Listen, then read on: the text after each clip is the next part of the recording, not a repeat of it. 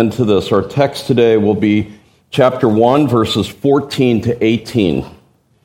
Chapter 1, verses 14 to 18. And that second song, when we sang The Word Became Flesh, that's right out of our text. Actually, that whole song is based on the prologue of John, right? In the beginning was the Word, and then how we're saved, and, and all of that. A glorious song that was. And um, as we think about the Word became flesh, sometimes we'll preach this verse around Christmas time, right? That's around when we're thinking about the incarnation. We're thinking about Jesus taking on flesh, coming into the world. You know, we're reminded by little babies and mangers and everything. And so that would distract us that he really came into the world to be the Savior of the world, right? But it is a mystery. In fact, it's even a paradox to think God became a man? I mean, that short circuits the brain. I mean, to really uh, try to put your mind around that. Jesus is fully God from all eternity. But in time, he became flesh. And so it's, it's an amazing thing. So he was a real man. He wasn't a figment, but he was a man without sin. Now, he did not become two persons, the God part and then the human part. He was one person. He did not give up his divine nature to take on the human nature, but rather the Bible speaks of this idea of the dual nature of Christ, both his divinity as well as his humanity. In fact, um, our Confession of Faith, the 1689, and uh, chapter 8 on Christ the mediator, paragraph 3 says this The Lord Jesus is the Lord Jesus in his human nature, thus united to the divine nature in the person of his Son, was sanctified, anointed by the Holy Spirit, above measure, having in him all the treasures of wisdom and knowledge, in whom it pleased the Father that all the fullness should dwell. Now, it's also remarkable to think that, that he, he remains a man forever. Do you ever think about that? He took on flesh, he came here, he lived 33 years, he's crucified 2,000 years ago, but in heaven, he's still a man. Isn't that incredible? I mean, it, it, says, uh, I mean, we will see him face to face, it says, and it says also in 1 Timothy 2:5 there is one mediator between God and man. Notice the man, Christ Jesus, right? And so he remains a man. So all these analogies that we have, um, such as two natures, one person, right? Even we would profess we believe in one God, but there's three persons, right? and so Let's put our thinking caps on and let's dive into the text. I'm going to read 14 to 18 for us. And this will end the prologue, verses 1 to 18. I've already mentioned it's so important. It's a prologue. He introduces themes that he'll pick back up throughout the entire gospel. Verse 14 The Word became flesh and dwelt among us. And we saw his glory, glory the only begotten from the Father, full of grace and truth. John testified about him and cried out, saying, This was he of whom I said, He who comes after me has a higher rank than I, for he existed before me. For of his fullness we have all received grace upon grace. For the law was given through Moses but grace and truth were realized through Jesus Christ. No one has seen God at any time. The only begotten God who is in the bosom of the Father, he has explained him. Let's pray. Father, indeed, give us understanding into this text. Lord, we thank you for that grace upon grace, which those of us in Christ have received and will continue to receive until we draw our last breath. Oh Lord, we thank you for the good news of the gospel. In Jesus' name, amen. So we talked about last time the, the witness of John, verses 6 to 8, right? He's the one that's proclaiming, oh, he's, he's, pro, he's the forerunner. He's saying, someone is coming, right, after me. And, um, and so he is the forerunner. And John loves the word witness, right? I told you 29 times it occurs throughout the gospel. You have the witness of the Father, you have the witness of the Son, you have the witness of the Spirit, you have the witness of the, of the Holy Scriptures, you have the witness of John the Baptist, you have the witness of Christ's works. So, this witness, it's testifying something about the truth of who Christ is. So, he came into the world. There was this light, this true light. But yet, in verse 10, it says, He was in the world, but the world made through him. The world did not know him. Men's blindness, their utter depravity, they can't perceive and understand, and so they reject Jesus Christ. And then to add insult to insult, verse 11, he came to his own. Those who were his own did not receive him. That's the idea of coming to the Jewish nation, and even the Jewish nation rejected him. But it doesn't stop there because those beautiful verses, verses 12 and 13, talks about but, a big contrast, but, a big but. But as many as received him, like believed on him, right? To them, he gave the right to become children of God. That's the good news. And it says even to believe in his name. That's everything that, that his character, his reputation, as far as who he is. And then we see divine sovereignty there that we're not born of blood, we're not born of the will of man or, the, the um, or any of that or the flesh, but of God. God is the one that causes one to become born again. Maybe you're here today and you're not born again. We have a good amount of visitors that I've never met before. Maybe you're here today and you're not converted. You're not saved. What, what, a, what a glorious thing to hear this good news and to cry out, Lord, I can't save myself. Would you have mercy upon me, a wicked sinner, and save me? Show me my sin. Help me to turn from my sin. Help me to embrace Christ for who he is and what he has done on the cross. I pray that would become effectual for you if you're here today. Well, as we come to our text here, really you have the climax of the prologue, verses 1 to 18, and these verses before us. So we're going to look at it under three points the mystery of the incarnation, that's the first half of verse 14. And then to behold the glory of the word, that's the rest of 14 through 16. And then verses 17 and 18, Jesus mediates a new and a superior covenant to that of Moses. So, first of all, the Word became flesh. The Word became flesh. It's, it's an amazing thing to think of this. Even Hebrews chapter 1 and verse 3 says, And He is the radiance of His glory, the exact representation of His nature. He upholds all things by the word of His power. When he had made purification for sins, he sat down at the right hand of the majesty on high. But notice that he's the exact representation of his nature. In other words, the Lord Jesus Christ, it's in the Lord Jesus Christ that we see the Father, that we see God in the person of Christ. Of course, we know that he has ascended to heaven. He is our great high priest where he intercedes for you, child of God. He intercedes and he, he sympathizes with you. He understands the pain, the difficulties that you're going through, and he can truly sympathize.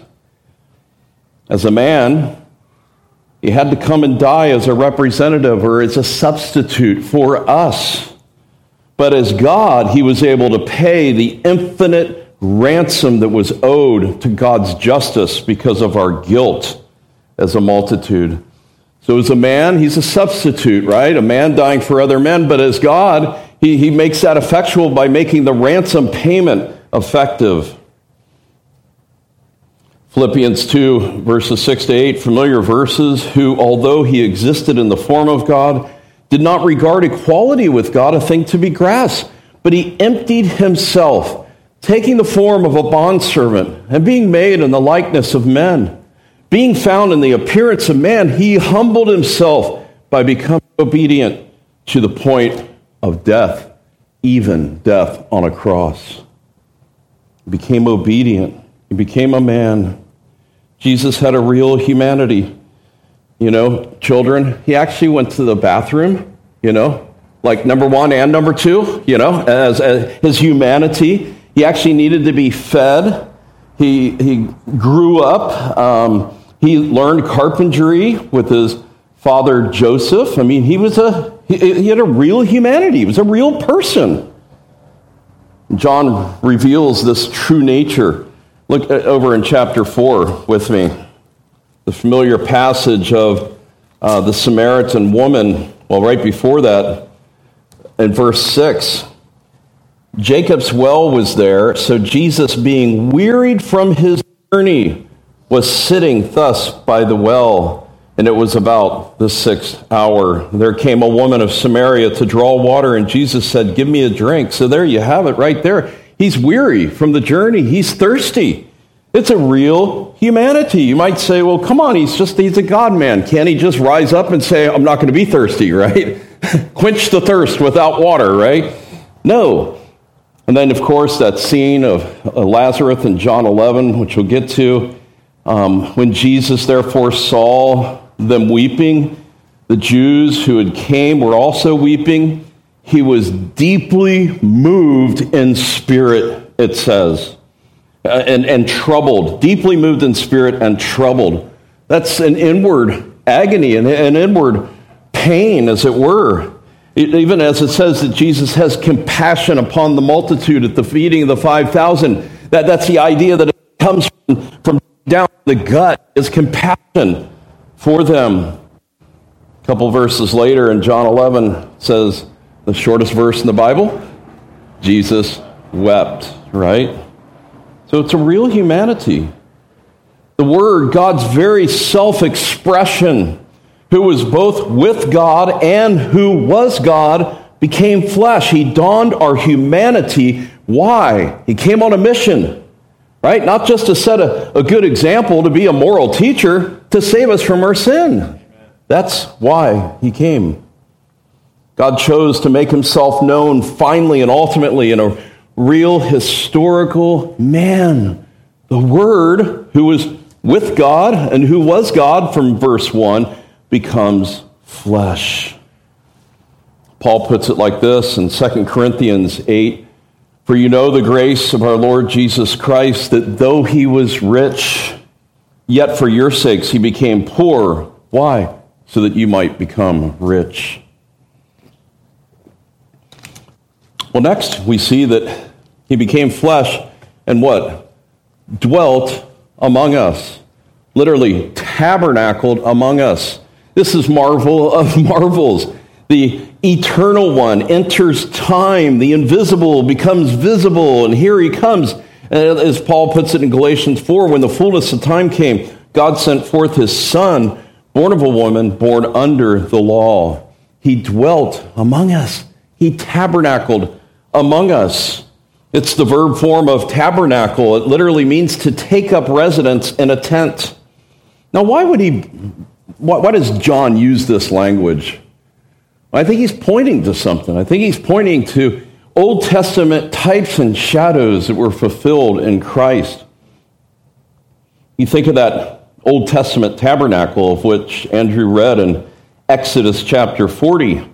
Remember, it's 15 feet wide, 45 feet long. It's divided into various sections. You had the outer court, which was for washing and offering of sacrifices. That's outside of this tent, right? And then you enter the holy place and you have the golden candlestick. You have the showbread and the showbread table that's there, right? And then you enter the, the Holy of Holies, right? The, the one that the high priest could go in how often? Anytime he felt like it? No, once a year.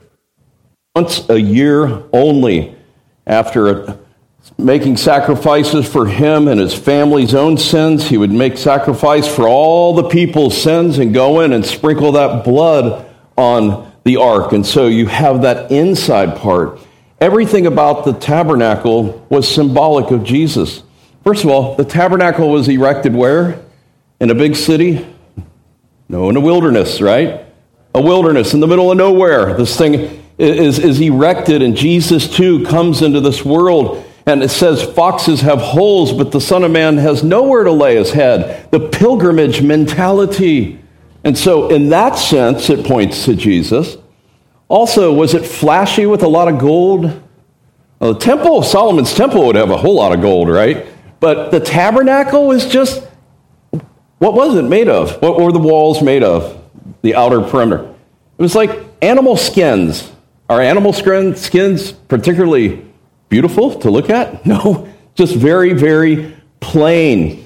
And you think in, in a time when the, the pyramids exist in Egypt, God chooses to meet with his people in a humble appearance of the tabernacle in the middle of nowhere. And Jesus also, it is said that he had no stately form or majesty that we should know, notice him.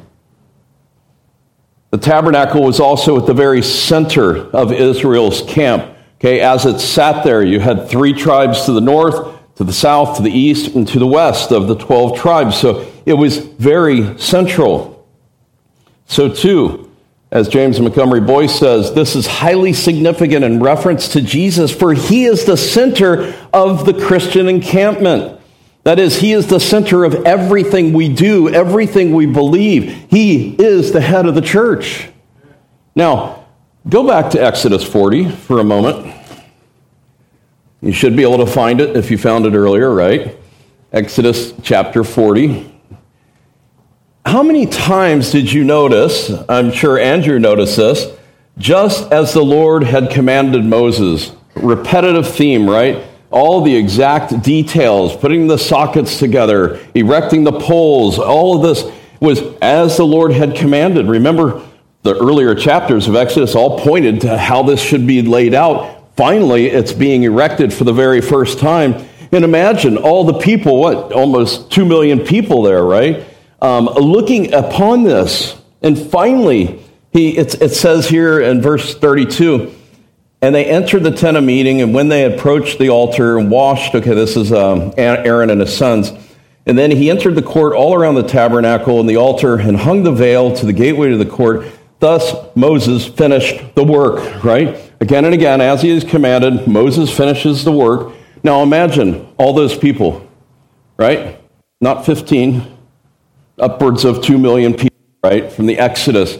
And then what happens? Then the cloud covered the tent of meeting, and the glory of the Lord filled the tabernacle. Imagine these 2 million people seeing this. Just Moses doing everything as, as prescribed, but then suddenly it's done, and this glory comes. Moses was not even able to enter the tent of the meeting because the cloud had settled on it and the glory of the Lord filled the tabernacle. Now imagine that sight for all those people that were there. But that is just a type and a shadow, and it pales in significance to the Word became flesh and tabernacled among us. Jesus actually coming is so much further superior than even that scene that we just read of. We saw his glory. The glory John and others saw was the glory of the one and only begotten of the Father. The underlying expression was rendered the only begotten Son. D.A. Carson writes in his commentary the glory displayed in the incarnate Word is the kind of glory a father grants to his one and only best loved Son and this Father is, of course, God Himself.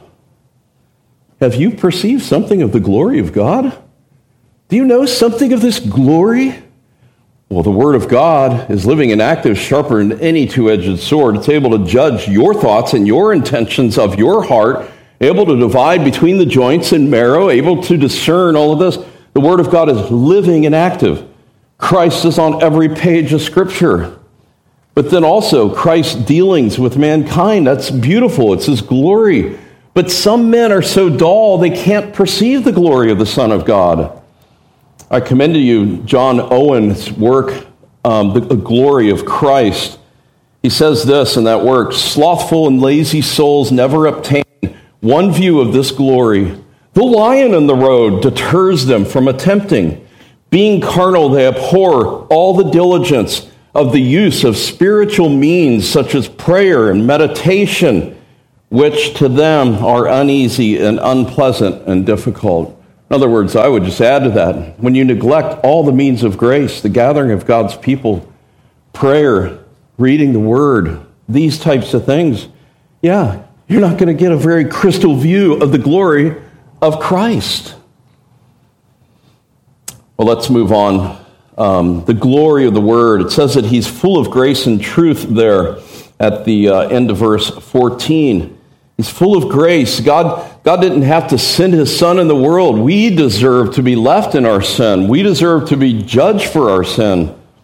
The gospel records all the gracious deeds that Jesus has done, all the, the healing and the feeding, the raising of the dead, pictures, glorious pictures of salvation. All truth is resident within Christ. Verse 17 the law was given through Moses, grace and truth were realized through Jesus Christ. John 14, 6, most of you know this verse. Jesus said to them, I am the way and the truth and the life. Nobody comes to the Father but through me. He embodies truth. He didn't just talk about truth, there's no mixture here. Truth also demands something that justice be satisfied. There's no way that God can save us unjustly. He cannot ignore our sins. Grace and truth met beautifully at the cross of Christ. As Jesus cries out on the, on the cross, it is finished. The work of salvation for all of my people is now paid for in full. And we know that the Father was pleased with such a work because he raised him on the third day, right? To the glory of God the Father.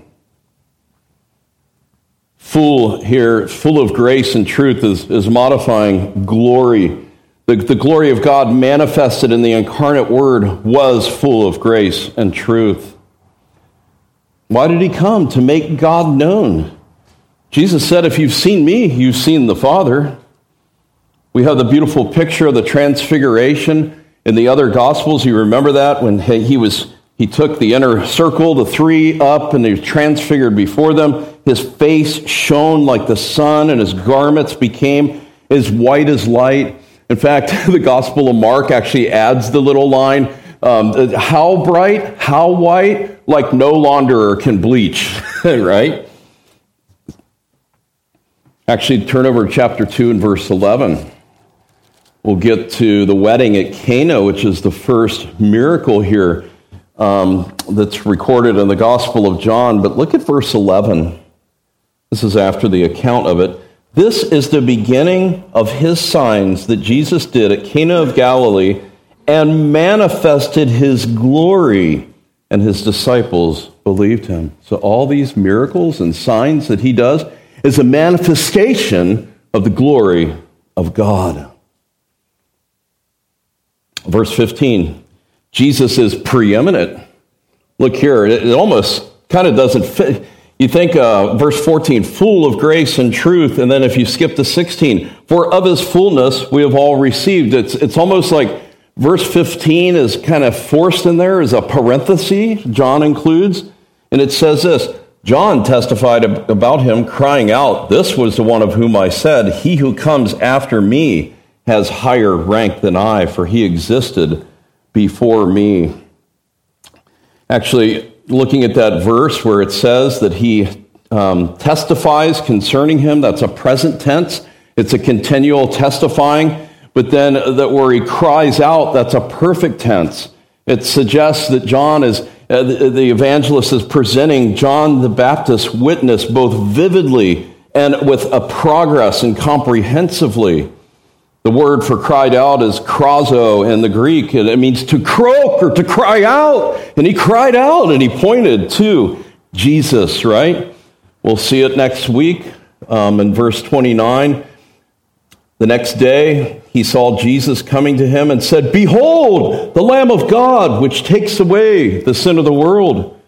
John the Baptist cried out many times. In verse 30, look at this. This this is he on, on behalf of whom I said, After me comes a man of higher rank than I, for he existed before me. It's quite a, a, a remarkable thing, right? Even through his human nature and public appearance, uh, Jesus actually came after John, right? John was born how many months before Jesus? Roughly six, right? And so, but, but obviously talking about the divine nature that existed in Jesus. Well, verse 14, Jesus provides for his people. He's preeminent. In verse 15, and he provides for him. It says, of his fullness. Now, this word is, is packed full of meaning. It's the idea of abundance, uh, completion of what fills. It describes the full measure and abundance with emphasis on the completeness that Jesus gives. Of his fullness, we have all received. John MacArthur puts it like this The church is the fullness and complement of Christ. As a head must have a body to manifest the glory of that head, so too the Lord must have the church to manifest his glory. Now, who is this we? Uh, of his fullness, we have all received. Notice the reception, the, re- the word receive, which we saw up in verse 12. It's, it's these, those who have received Christ, right, and who have become children of God, they receive this.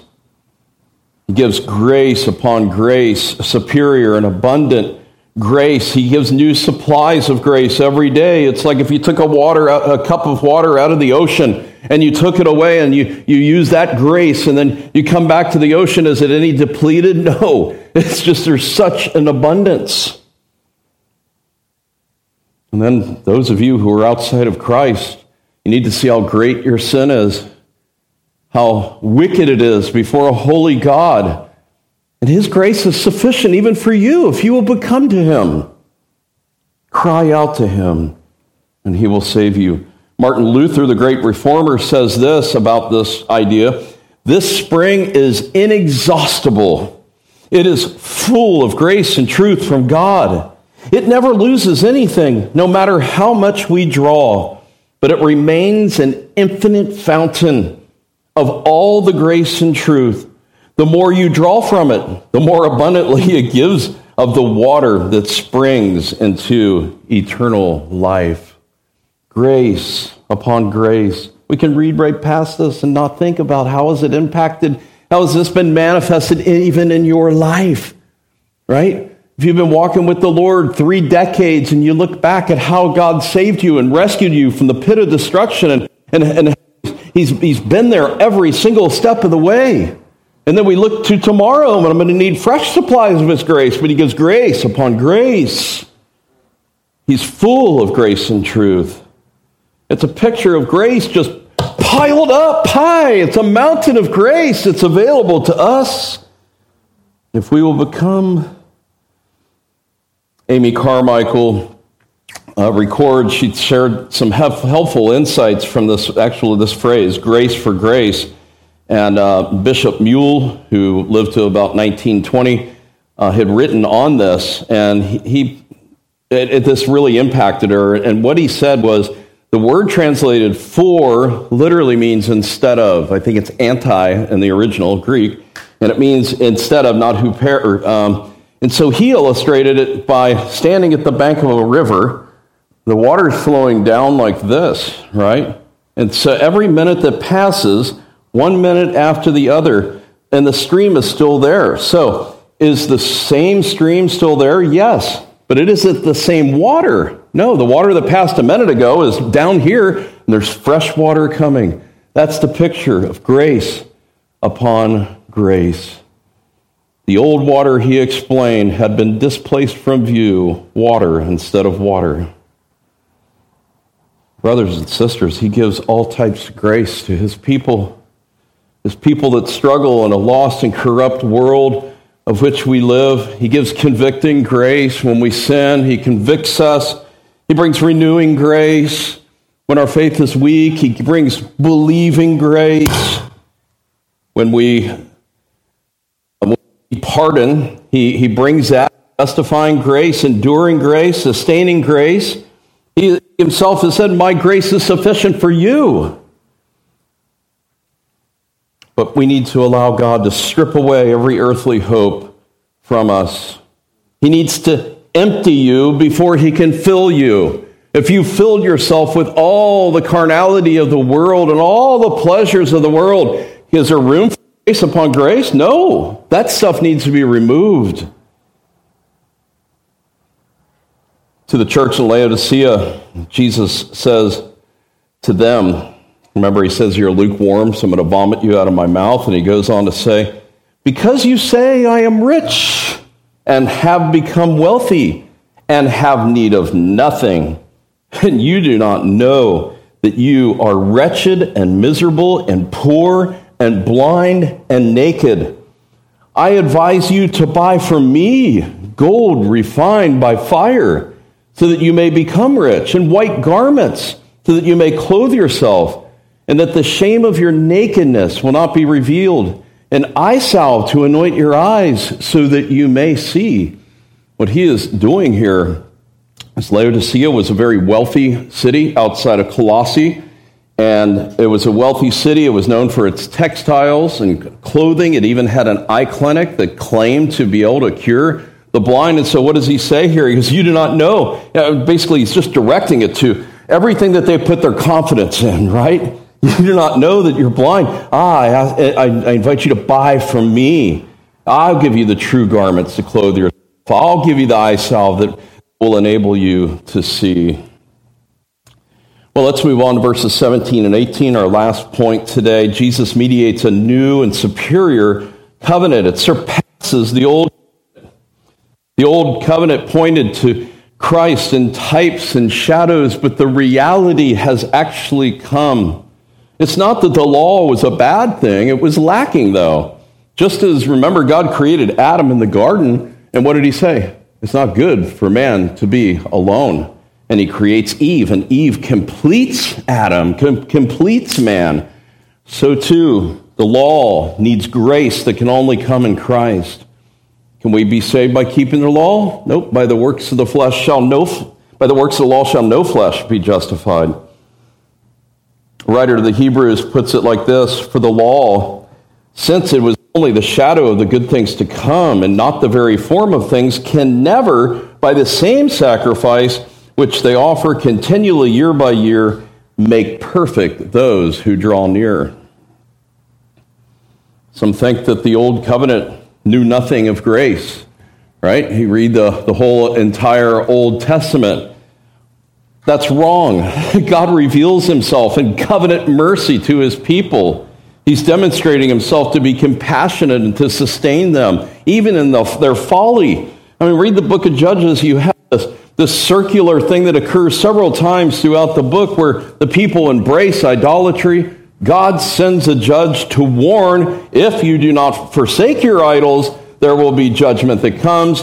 Often an enemy would come in and, and destroy partially the, the, the people, and finally the people repent. It even, uh, it's ironic if you read the book of Judges, it says, and so the people put their idols away, like in a closet, and I'll come back and get them later, you know, type of thing. But that circular idea but God demonstrates mercy upon mercy, grace upon grace to his covenant people, and he loses none. Writes to the Galatians and says, Is the law then contrary to the promises of God? May it never be. For if the law had been given, which was able to impart life, then righteousness would indeed have been based on the law. But the scripture has shut everyone up under sin so that the promise by faith in Jesus Christ might be given to those of us who believe. And of course, he says, therefore, the law has become a tutor, lead us to Christ, so that we might be justified by faith. In fact, Moses even pointed to Christ. That's what Jesus says in John 5. He tells the, the Pharisees, You search the scriptures because you think in them you have eternal life. But it is these that testify about me. There's the testify again, the scripture is testifying. And then in verse 46 For if you believed Moses, you would believe me, for he wrote about me, Jesus says. All the types of the Old Testament have been fulfilled in Christ. Romans 8, verse 3 For what the law could not do, weak as it was, as it was through the flesh, God did, sending his Son in the likeness of sinful flesh as an offering of sin. He condemned sin in the flesh, so that the requirement of the law might be fulfilled in us who walk not according to the flesh, but according to the Spirit. James Montgomery Boice says this the contrast between the law and all of its regulations and the new era of salvation by grace through faith, apart from works of the law, that has come with Jesus Christ. It is a great contrast. Under the law, God demands righteousness from people. Under grace, He gives righteousness to His people. Under the law, righteousness is based on Moses and good works. Under grace, it's based on Christ and Christ's very character. So Jesus is the true temple. He's the true tabernacle. He is the reality as he has come. And says, For the law was given through Moses, but grace, grace and truth were realized through Jesus Christ. And then in verse 18, no one has seen God at any time. The only begotten God who is in the bosom of the Father, he has explained him. This is absolute, it's very strong in the original that no one, absolute, absolutely no one has seen God at any time. The point is that no one has ever seen God in a, in a full and complete way. Even when Moses said, Let me see your glory, what happens? He puts him in, he says, No man can see me and live. So he puts him in the cleft of the rock, covers as he passes by, and he sees his backside. So Moses had a partial view. 1 John 4 12, he says it again. No one has seen God at any time, right? Paul, writing um, to Timothy in his first letter, he bookends at the beginning of the letter and at the end this very truth. He says in 1 Timothy 1:17, "Now to the King eternal, immortal, the invisible, and the only God be honor and glory forever and ever. Amen." And then at the end, in 616, he says, Who alone possesses immortality and dwells in unapproachable light, whom no man has seen or can see. To him be honor and glory. Now, notice how it says there at the end, He has explained him. This is a fairly rare Greek word, it occurs six times in the New Testament. It means to lead or literally lead out or to unfold or declare something. It's actually where we get the word exegesis from, right? It's where we get the idea hermeneutics from.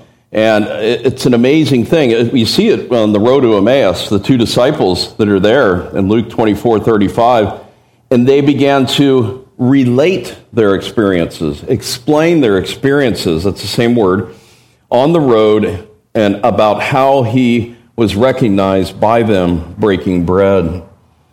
So, the exegesis, explaining him, that's what we seek to do, ex- uh, explaining the text. It's exegesis, even in, in the preaching from the, from the pulpit here at this church, those of us that preach. John MacArthur says this Jesus is the only one qualified to exegete and interpret God. Since no one knows the Son except the Father, nor does anyone know the Father except the Son, and to anyone to whom the Son wills to reveal him. There's a hymn that's written based on, on these, uh, this, this verse here. It says, Thou art the everlasting Word, the Father's only Son, God manifestly seen and heard, the heavens, beloved one. Worthy, O Lamb of God, art thou, to every knee to thee should bow. In thee most perfectly expressed, the Father's glories shine, of the full deity possessed, eternally divine. Worthy, O Lamb of God, art thou, that every knee to thee should bow. So, the emphasis of the prologue is the word, right? We saw it all the way up in verse 1. It's this revelation of the word. It's uh, the theme, it's dramatically reinforced by the remarkable parallels of verse 1 and 18. The, in the beginning was the Word, the Word was with God, and the Word was God. And here it says, No one has seen God at any time, the only begotten who is in the bosom of the Father. He has explained him. The Word became flesh and dwelt among us, and we beheld his glory. Have you beheld his glory? Have you, do you know something of the glory of Christ? Quote, Let me quote John Owen again. By the way, that work, The Glory of Christ, is available free online. You can just Google that. It's exceptional. By beholding the glory of Christ by faith, we shall find rest for our souls. Our minds are apt to be filled with troubles and fears and cares and dangers and distresses and ungoverned passions and lust. But these are thoughts are filled with chaos and darkness and confusion. But where the soul is fixed on the glory of Christ, then the mind finds rest and peace to be spiritually minded in peace. See the glory of Christ, the God man, fully divine, fully man. See the glory of Christ, the gracious work of provision as he dies on the cross for sinners. See the glory of Christ and his triumph as he rose victoriously from the grave. And then see his glory in the hearts and minds of God's people. Really, that's a beautiful thing. The family of God. And, and even you share in his glory. Jesus will pray in John 17. And the glory which you have given to me, he's praying to the Father, I have given to them. It's a beautiful thing. We can reflect that glory. God's people await even a greater experience of God's dwelling among us. It says in Revelation 21 I heard a loud voice from the throne saying, Behold, the tabernacle of God is among men, and he will dwell among them. They shall be his people, and God himself will be among them. Paul says, Now we see in a mirror dimly, but then face to face. When these realities become real, when we pass from this life, when we're given eyes to see, then we will behold his glory. Have you believed in Jesus Christ? The words of John the Baptist Behold the Lamb of God who takes away the sin of the world. Behold the Lamb. Look to Jesus Christ. Today, if you hear his voice, do not harden your heart. Father, we thank you for your word. Thank you that it does not return void. We pray that you would help us to consider these things even as we go about our business, even this next week. I pray especially for any who do not know you. We thank you, O God, for one that you have saved recently, even in our midst. We thank you that we can witness a baptism, even today. Receive our thanksgiving. In Jesus' name, amen.